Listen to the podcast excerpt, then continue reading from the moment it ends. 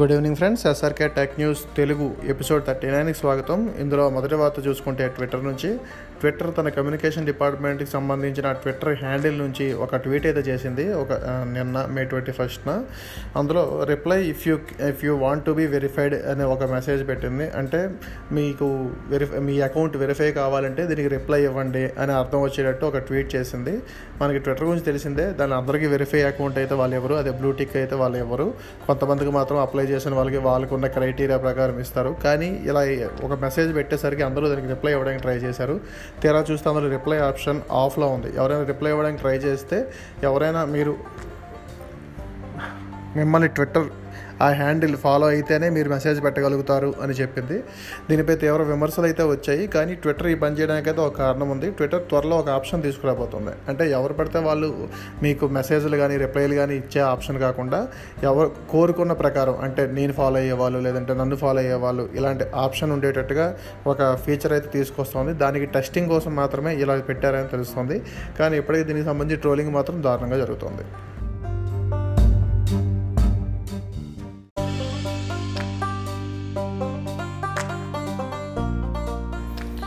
తర్వాత వారు చూసుకుంటే ASUS నుంచి ASUS నుంచి ASUS ZenFone seven and ASUS ROG phone అంటే గేమింగ్ ఫోన్ త్వరలోనే వస్తాయని చెప్పి చాలా నుంచి వార్తలు వస్తున్నాయి. అయితే లాక్డౌన్ అండ్ ఈ కరోనా మొత్తం ఇష్యూస్ వల్ల ఆ ఫోన్స్ లాంచ్ అయితే ఆగిపోతూ వచ్చింది. ఇప్పుడు ఫైనల్గా ఈ ఫోన్స్ని జూలైలో తీసుకొస్తారనే సమాచారం వస్తుంది.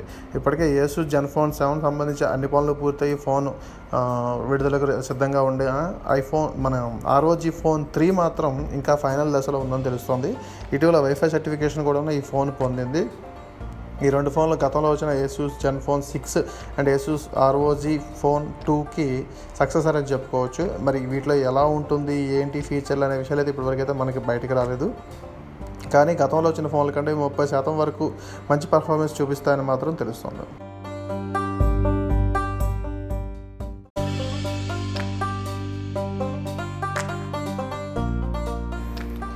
తర్వాత తర్వాత చూసుకుంటే వాట్సాప్ నుంచి వాట్సాప్ తన కాంటాక్ట్స్లో ఒక కొత్త ఆప్షన్ అయితే తీసుకొచ్చింది. అదే క్యూఆర్ కోడ్ ద్వారా వాట్సాప్ కాంటాక్ట్స్ని యాడ్ చేసుకోవడం. ఇప్పటివరకు వాట్సాప్లో మనం ఏదైనా కాంటాక్ట్ యాడ్ చేయాలంటే ముందు ఆ కాంటాక్ట్ని మొబైల్లో ఫో ఫోన్ మన కాంటాక్ట్స్ లిస్ట్లో యాడ్ చేసుకొని దాన్ని ఏమో ఇక్కడ వాట్సాప్లోకి మనం రిఫ్రెష్ చేస్తే ఆ కాంటాక్ట్ వచ్చి చేరుతుంది.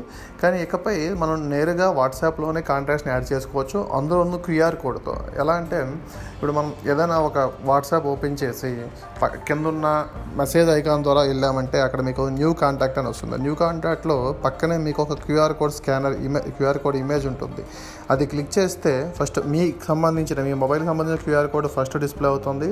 ఆ తర్వాత వేరే ఏదైనా మొబైల్కి సంబంధించిన క్యూఆర్ కోడ్ స్కాన్ చేయాలనుకుంటే నెక్స్ట్ ఆప్షన్గా పక్కన స్వైప్ చేస్తూ ఉంటుంది.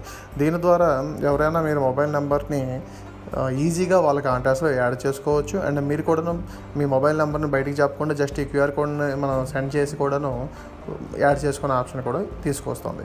ప్రస్తుతానికి ఈ ఆప్షన్ బీటా రూపంలో చాలామందికి అయితే యాక్సెస్లో ఉంది. త్వరలో మిగతా వాళ్ళందరికీ ఆప్షన్ తీసుకొస్తారు.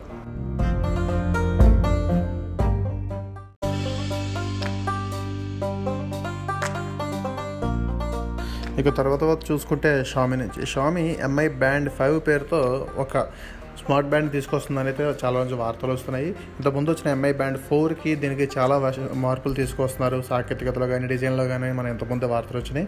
ఇప్పుడు దీనికి సంబంధించి మరికొన్ని విషయాలు అయితే బయటకు వచ్చినాయి. ఈ ఎంఐ బ్యాండ్ ఫైవ్లో ఎస్పీఓ టూ సెన్సార్ ఉండబోతుందని తెలుస్తోంది. ఇది బ్లడ్ ఆక్సిజన్ స్టాచు శాచురేషన్ని ఈ సెన్సార్ ద్వారా మనం తెలుసుకోవచ్చు. అండ్ దీంతోపాటు మెన్స్ మెన్స్ట్రువల్ సైకిల్ విషయం కూడాను దీనిలో బాగా రిమైండ్ చేసేటట్టు కానీ దాని వివరాలు తెలిపేటట్టు కానీ ఒక ఆప్షన్ కూడా తీసుకొస్తున్నారని సమాచారం. చైనాలో అయితే ఎన్ఎఫ్సీతో తీసుకొస్తున్నారు. ఒకవేళ ఇది ఇండియాకి వస్తే మాత్రం ఇప్పటికిప్పుడు ఎన్ఎఫ్సీ సపోర్ట్ అయితే ఉండదు. అండ్ దీనిలో ఆర్టిఫిషియల్ ఇంటెలిజెన్స్ని ఎక్కువగా వాడబోతున్నారు.